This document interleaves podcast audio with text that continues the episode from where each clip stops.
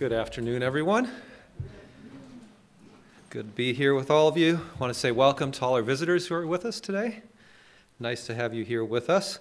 Hopefully, enjoy the nice, peaceful view of Boston Mills after a fresh snow that's up on the screen there. Okay, that was supposed to be a joke. Okay. People are a little slow today. That's all right. We'll go with it. No secret what our topic is for today. You've seen it up there on the screen. Failing. It's one of those topics we probably don't like to think about too much, but it is simply part of the human condition. I'd like to spend a little time today talking about failing. And part of the reason is we're coming up in a couple months' time now. I haven't counted the exact weeks, probably eight to ten weeks from uh, Passover. And of course, as Mr. Thomas was talking about, in New Covenant sense, Jesus Christ is our Passover. And we do keep that Passover as a time to renew our commitment to God and also to think back on the past year that we've had, to consider our spiritual progress and consider where we are. And for some, it can turn into a bit of a thought about failure and thinking about all the ways that we're failing. And so, what I'd like to do today is to think a little bit, maybe in a slightly different dimension, about failure and, and, and as part of the human condition. And as we see here on the screen, it is the way we learn. Children don't learn to walk without failing. Athletes don't learn to play their sport without failing and missing shots. Um, musicians don't learn to play their instrument without playing wrong notes. Uh, I know I sounded like I was murdering a cow whenever I would practice my trumpet as a kid. It's just the way it is. And God's Spirit does not exempt us from the human learning process. God's Spirit works with us, it works with our minds, but we continue to go through that human learning process. So, the question I have for everyone today is how is it that you feel about failure? What is it that you have in your mind when you even hear the word failure? And how should, should we feel about failure? The fact is, a lot of people associate a lot of fear with the idea of failing. When I was in college, I worked for a performing arts center. I actually um, drove a limousine and would be backstage while these performers, mostly classical music performers, um, big band singers and some of those types would be on stage. And what I found really interesting to watch was how nervous incredibly famous household name type of people would be before they walked out on stage. Because there's still, no matter how accomplished they were, a sense of nervousness, a fear of, in some sense, failing, making a mistake, that even at their very highest level of what they did in the world still impacted them. Let's look at one scripture here related to fear of failure and the proposition that it can harm us in terms of our spiritual growth. This is from Matthew 5. There's a parallel uh, version of the parable of the talents in Luke 19, I believe it is. And I'm not going to rehearse the whole thing or read the whole thing, but I think most of us have probably heard this or seen this parable before. Servant is going to leave, go on a trip. I'm sorry, master is going to leave on a trip calls his servants. There are three servants. He gives one five talents, he gives one two, and he gives one servant one talent. So, just like Jesus Christ, out of his grace, calls us, gives us spiritual gifts of differing types and in different amounts, Jesus Christ did this. And I think we know that the talent, the one talent servant, had an issue, and that's what we're going to read here. Then he who had received one talent came and said, Lord, I knew you to be a hard man, reaping where you've not sown gathering where you've not scattered seed. And I was afraid and went and hid your talent in the ground. And look, just giving you back what's yours. And what is it that the master said to this servant? Called that servant a wicked servant. He said, You could have even just gone out and given that money, that talent, to the money lenders, received interest, and given me some sort of a return on what I had given you. But what is it that drove this servant to be unprofitable? As we read right here, it was fear. Now, I would reckon it was probably fear of failure. If you're that servant, you're given one talent, and you see your buddy given five, you see your other friend or colleague given two, and you're given one, right away you're saying, Well, what is it? Did I not get trusted as much? What is it about me? What if I just go about and mess things up again? And what Jesus Christ was saying through this parable was the fact that we cannot fear. We have to take what we've been given and we have to use it in a productive way. So, learning to deal properly with failure, and by extension, in our Christian lives, failure sometimes also includes sin, is a key to maturing as a Christian. How is it that we go about doing that? How do we deal with failure, even the sins that come on us? I'd like to talk today briefly just about three overall mindsets. We're not going to go into painstaking detail on these. My goal here is to prompt thought in everyone's minds as we think about failure, how it is that we approach it, how it is we, we deal with it, and what we do to get through it. And to think about how it applies in our own individual lives and how we use it to live productive spiritual lives. So let's start with the first point here, which is simply expecting failure. Now, this might seem like a strange thing to say that we should expect failure, but again, it's a fact of life. And in fact, if you witnessed a scene like this, you'd probably think it was pretty strange. now, we're not going to overanalyze humor because there's no point in that. But why, why is this so funny? It's funny because it's so incredibly absurd. Has anyone ever seen a baby pull itself up on its feet and start dancing? Of course not. So there's something that happens to us as human beings in the way that we deal with ourselves and the way that we deal with others in this whole idea of failure that changes very rapidly at a very young age, isn't it? Because what is it that we usually tell a young child as they're taking those halting steps and falling? We're saying it's okay. We're saying you can do it. We're saying try again. I know you can take two more steps next time. But somewhere that pivots, doesn't it? Whether it's at age three, age four, whatever, and we all as human beings start to get this idea that making a mistake or failing is something a whole lot worse than a step towards learning.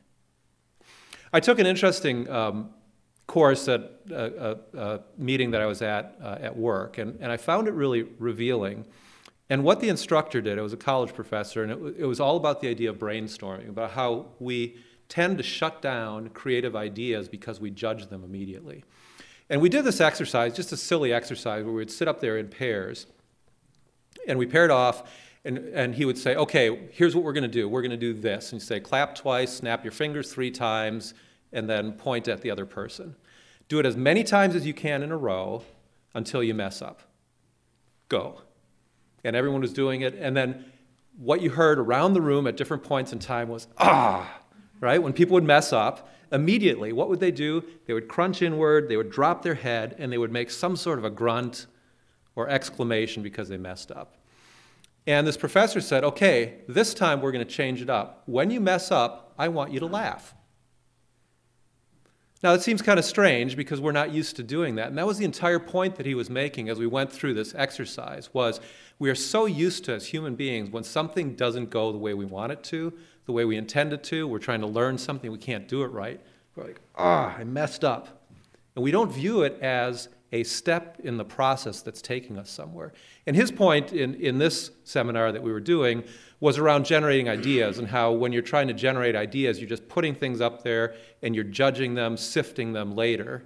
And that we tend to stifle the creative process by immediately somebody comes up with an idea and we say, well, you can't do that. That's stupid because of X, Y, and Z and we sort of shut it down and it removes the whole process. So, why is it in our own lives that we focus so hard on our failures? How is it that we think about our failures? I love this quote, and I'll use a couple sports analogies. I hope you, you um, I'll apologize if you don't like that. My defense is that Paul himself used athletic analogies, so uh, if it's good enough for him, we'll use it here in church. Michael Jordan, I've missed more than 9,000 shots in my career. I've lost almost 300 games. 26 times I've been trusted to take the game winning shot and I missed. I have failed over and over and over again in my life, and that is why I succeed. Now, there's a view towards failure. He knew that he could not hold himself up to an unattainable standard, and that he wasn't going to reach perfection every time. He wasn't going to reach his goal with every single shot. He missed free throws, he missed jump shots, these games where he had the ball in his hand for a game winning shot and he missed them. And he viewed it as part of his journey towards success. This is not at all unbiblical as a concept. God tells us one of the promises that's made in the Bible, probably not a promise that we like to go out there and, and claim. People talk about claiming promises in the Bible. Jesus in John 16 says, These things I have spoken to you, that in me you may have peace. In the world you will have tribulation. But be of good cheer, I have overcome the world. Jesus Christ was telling his disciples, by extension, setting out for us the expectation that there were going to be times of difficulty in our lives. Whether those are things we bring on ourselves because of mistakes we make and failures we have, whether it's things that happen in the external environment that impact us by extension, whether you think about persecutions that came on the early church because of Rome and its political situation. But he said, there is going to be trouble in life. There are going to be difficulties. We will fail at things, things will happen to us because of external factors, and it's ex- an expectation that we have to build in so that we're not focusing on something that's completely unattainable. Paul went on in 2 Corinthians, writing to the Corinthians, chapter 12, verses 9 and 10. He said, talking about how he went to God and, and prayed to be relieved of some of the um, things that he had ailing him. He said, Paul says, He said to me, My grace is sufficient for you because my power is made perfect in weakness. So, what Paul experienced in his life was human weakness, whether it was his physical frailties and illnesses he was dealing with, or other things that Paul reveals about himself, talking about his struggle with sin in his life. He says, Therefore, I will boast all the more gladly about my weaknesses, so that Christ's power may rest on me. That's why, for Christ's sake, I delight in weaknesses in insults, in hardships, in persecutions, in difficulties. For when I am weak, then I am strong. And so, he, what he was looking at from a spiritual sense was the fact that it's our human weaknesses that God uses to show his strength in our life. God doesn't call us because he looks down and says, Hey, that guy's got some really special attributes that I need. I don't have those. I need him, or I need her because of those special attributes. No, God looks down on us and extends grace to us. And He gives us that opportunity through His Spirit to become a part of His family and to know Him. And through our weaknesses, He shows His glory, He shows His strength in what He does through His Spirit in our lives.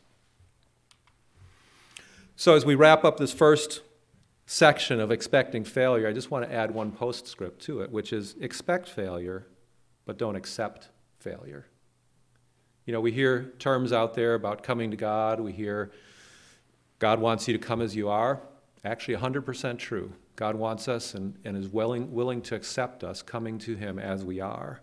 But He doesn't want us to stay that way. That's what repentance is about. That's what conversion is about. That as we come to Him, we start to look at Him, His Spirit works within us. We see Jesus Christ as our model in front of us, and we start to see the things within us that are whatever you want to call them failures, mistakes, flaws, sins. And through His Spirit working in us, we have a motivation to be something different than those things. And we know that as human beings, we have to expect to fail. But it's not something that we accept and we say, well, you know, I'm a failure, I'm sinful, God will take care of it. He wants us to continue to focus on changing, repenting, coming before Him, and moving forward, whether it's in our spiritual lives or in the things that we do in our day to day life. So, failure is part of the human learning process. And it's something we should realize and accept and be realistic about. We also experience failure or sin in our spiritual growth process. And I want to be careful because we can't be trivial about sin. You know, there, there are companies out there that their whole motto is go out there and let's fail fast. And that makes sense in a corporate situation, right? You go out, you try something new. If it doesn't work, you look at it in the cold light of day, you say, didn't work, we're going to shift and we're going to do something else. In our spiritual lives, we don't go out there and say, I'm going to sin fast. Right? Sin is something that we avoid. We know that it's part of our human condition. We're sinful as human beings, but it's not something that we ever go out to attempt to do. At the same time, as we see here in Hebrews 4, we won't Read it if you want to note it for later. Jesus does understand our weaknesses, and he gives us grace. So he knows that we are sinful human beings. He knows the things that pull on us. He knows the challenges that we face and that we sometimes give in to. And He is willing, as we come before that throne of grace, to extend forgiveness. So while we expect failure in our lives, we shouldn't be surprised when there are failures, shortcomings, even sins in our lives. It's not something that we accept, something we continue to try to move through and move past. For our next point, developing a short memory. Now, now most people aren't focused on developing short memories in their lives. uh, as someone who has some family members dealing with Alzheimer's, I hope to maintain a long memory for a long period of time. But let's go back to another athletic um, analogy. Please don't try to lip read too hard on this, um, might not be appropriate. The point I want to make here is professional athletes, and especially quarterbacks, learn something very quickly in life. And that is that you focus on your mistakes long enough to learn from them, and then you leave them behind and you take the lessons forward. Now, if any of you watched the game, it was the Jaguars game, I think, last Saturday evening. Um, there was a record set by Trevor Lawrence, right? First quarter, first drive, he's got the ball. I think it was his first playoff game as a professional quarterback, threw an interception. Okay, it happens. Second drive, Trevor Lawrence gets the ball, throws another interception. First time in history, I think, that a quarterback, um, first playoff game, has ever thrown an interception the first two drives uh, that he had the ball. Before the end of the uh, first quarter, he threw a third interception. I was starting to wonder if this was even a game worth watching um, at that point in time. And I think the Chargers probably got pretty happy as they went up, whatever it was, 17 to nothing. But what is it that athletes do? You see the quarterbacks, they go to the sideline, they get their little tablet in front of them, and they look at it. They analyze what it is that happened in the play. But mentally, once they've figured out the lesson of what is it that they did wrong, what did they miss, they file that away. But they can't stay in that mistake for the rest of the game or they will fall apart. And the same thing happens in any other avenue of life that we want to think about. Now, Trevor Lawrence last weekend was able to do that successfully. Football teams, they go in, they go to the locker room. What does the team do? They always talk, the announcers talk about making adjustments, right? They analyze what happened during the first half of the game. What do I need to change so those results that happened in the first half do not recur in the second half? And what they carry with them out of the locker room is the focus on changing things, not the focus on how badly they messed up in the first half. Because if they live in that place, how, how awful they failed, and how they got jumped on and they were down by 20 points, it's going to sap them of all their energy. And so they focus on the lessons and they forget whatever else comes along with it. Again, this is a biblical concept. If you want to turn to Philippians 3, Paul lays out this very same sentiment as he looks at his life. He looks at his spiritual life. He says, I press to take hold of that for which Christ Jesus took hold of me. Brothers and sisters, I don't consider myself yet to have taken hold of it. But one thing I do, forgetting what's behind and straining toward what is ahead, I press on toward the goal to win the prize for which God has called me heavenward in Christ Jesus. So Paul verbalizes this exact same thing. We know that through Jesus Christ we are forgiven of our sins. We're told that he forgets them and takes them as far away from us as east is from the west. We need to learn our lessons. We need to repent. We need to focus on what it is that we can do differently in our lives and our connection with God, following his ways, so that we, these sins don't recur. But we leave that behind just like God does, and we focus on moving ahead in our spiritual lives. This is borne out further by Paul in Romans 6 where he lays out the fact that through Jesus Christ, it's not just that we move past our sins, he uses a very stark analogy, one of death death of the old man, birth of a new man, walking in newness of life. Romans 6, verse 3 Do you not know that as many of us as were baptized into Christ Jesus were baptized into his death? Therefore, we were buried with him through baptism into death. All of those things that we were, all of our human self, without the Holy Spirit, without the benefit of the knowledge of God's way, is put to death. It's buried symbolically in a grave. That's why we go through water baptism. That's why we immerse ourselves in the water fully when we're baptized. We're symbolizing the death of the old man and then being raised Just as Christ was raised from the dead by the glory of the Father, so we should walk in newness of life. When we're baptized, when we face the Passover and start thinking about it, we think back to this time, the commitment that we made, what it was that we symbolically put to death in our lives, and need to every day continue to take and push under that water and leave behind as we focus on the newness of life. So, as we think about this second element in mindset, as we think about failure and not giving in just to fear of failure, developing a short memory, we should reflect on our failures. We should reflect on our sins. Just like a football team goes in at halftime and analyzes what, what it was that went wrong, we need to spend that time thinking about our own lives, where it is that we don't match up, where it is that we tend to fall down or sin. And then, once we've reflected on them, we've taken them before God, we've asked for His forgiveness, we've internalized the lessons from it, we need to leave that behind, take the lessons with us, and walk forward in newness of life. Because when we repent, God promises He'll forgive us our sins. And after repenting, our focus is on walking in that new way of life, not in continuing to think about all the ways that we sinned or didn't measure up, but taking those lessons forward and walking as a new man or a new woman. Last point here as we think about mindsets and avoiding falling prey to this fear of failing, simply to bounce. now, what in the world do I mean by bouncing? There's a scripture that comes to my mind that uh, probably all of us have heard at some point in time. Proverbs 24, verse 16, I find it an encouraging scripture. For a righteous man may fall seven times and rise again, but the wicked will fall by calamity. It stands for the proposition that when bad things happen to us, when we sin, we make mistakes, whatever those shortcomings might be, we need to get up. And through God, through His Spirit and the power He gives us, we get back moving forward, again, walking in that newness of life.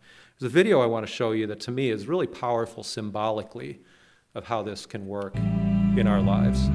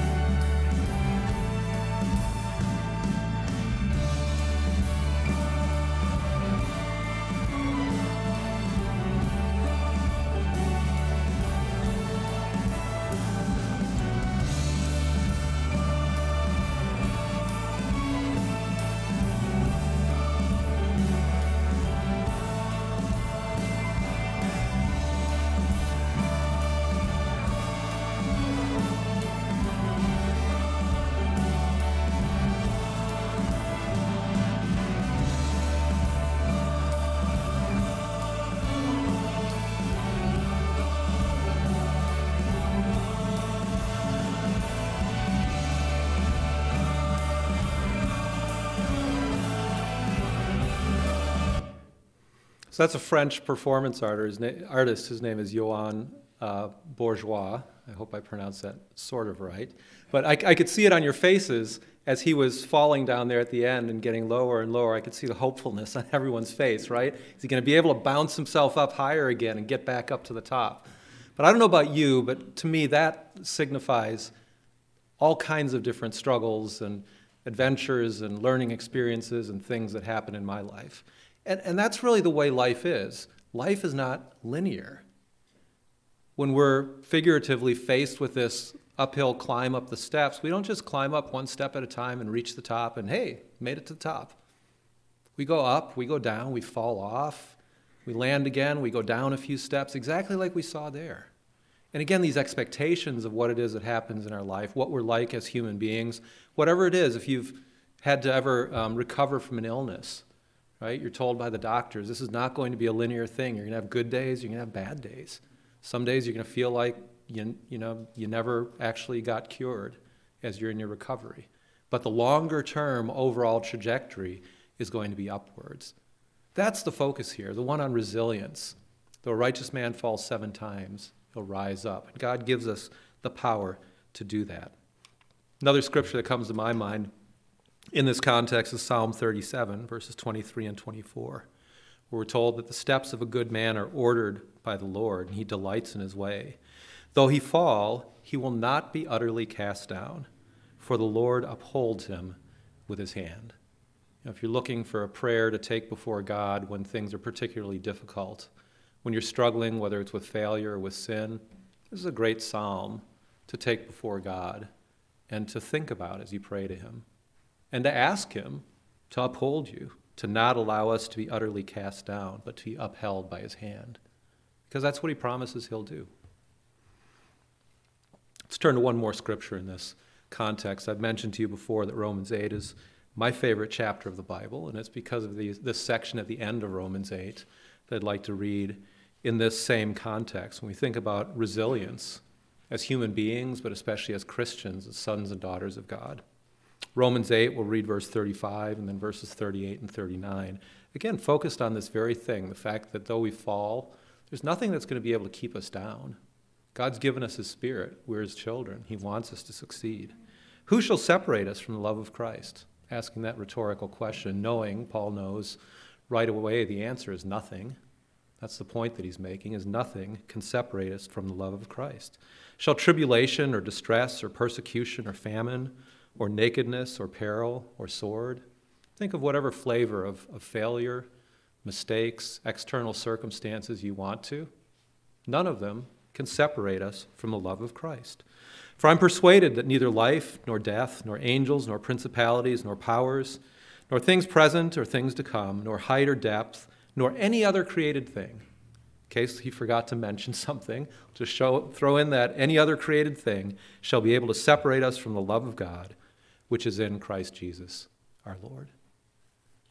we think about resilience as Christians. We think about falling in whatever way that might mean, whether it's into a habitual sin that we struggle with, whether it's just mistakes that we make in daily life or the day, way we deal with things, whether it's at work or in our neighborhoods or in our families, there is always hope because we have God, we have His Spirit, and we have the power that He gives us to get up and to continue to make progress through Him and through His power. So, as we reflect on the end of this last mindset or thought of bouncing to avoid the fear of failure, resilience, it's an essential element of our Christian lives. God gives us life. We might think it's long. If we're young, we probably think it's short if we're starting to get older. But He gives us a number of years in order to learn and to spend our time bouncing back, learning the lessons that we have in life. God's forgiveness gives us the ability to bounce back from even our greatest sins. You know, we think about David, example in the Bible, and all of the sins that would get him, whatever, 10 years to life if he was in our modern legal system maybe successive life sentences. And David's mentioned as a man after God's own heart, due to the grace of God, due to the forgiveness that God extended to him. I think it's also important to point out here the fact that mistakes impact other people. We impact our families, we impact the people around us with the mistakes that we make. An important thing, in addition to seeking repentance and forgiveness from God, is to seek reconciliation with the people that we might have hurt in our sinful or mistaken acts. And that's incredibly important too. You've probably known people like this. I've had people within my circle of friends, even my family, who will come up and say, You know, I finally learned to accept myself, and I'm not perfect, and I'm, I'm finally happy with myself. Period. And, and you, you listen to that and you think, wow, but have you thought about the impact that those actions had on the other people around you? And do you think maybe there's another sentence that comes after that that says, and I think I might have hurt you as well and impacted you by those things, and to apologize for it? And those are the things we need to think about as well, because mistakes, sins, failures often have collateral impacts. And we can read all through the Bible, we can see that the mindset of God is one of reconciling with other people. acknowledging our sins, not only before God, but acknowledging to other people when we've hurt them, even if unintentionally, so that we can make those relationships right in the way that God would have them be. So, fear of failing. It's one of the things we all deal with as human beings in one measure or another. Goal today, again, was just to get us to think about it a little more. It's going to mean something different to each and every one of us based on our lives, our experiences, the things that we struggle with, the things that we've accomplished. But I think these three elements of expecting failure, developing a short memory, always bouncing back through God and His power, are things that can serve us well as we move through these experiences with life. Learning to deal properly with failure, not giving in to fear and curling up and being an unprofitable servant, and also dealing properly with sin is a key to maturing as a Christian. We're moving into a couple of months' time now as we move into Passover. It's time I'd like to encourage all of us to think about these things and what they mean in our own lives as we reflect on our journey with God, the calling that we have, the Holy Spirit that He's given us, and how it is that we're walking our Christian lives. God created us as fallible human beings, and failure is part of our learning process, as painful as it might be sometimes. Thankfully, through the sacrifice of Jesus Christ and His Spirit, we can use our failures as a springboard for growth.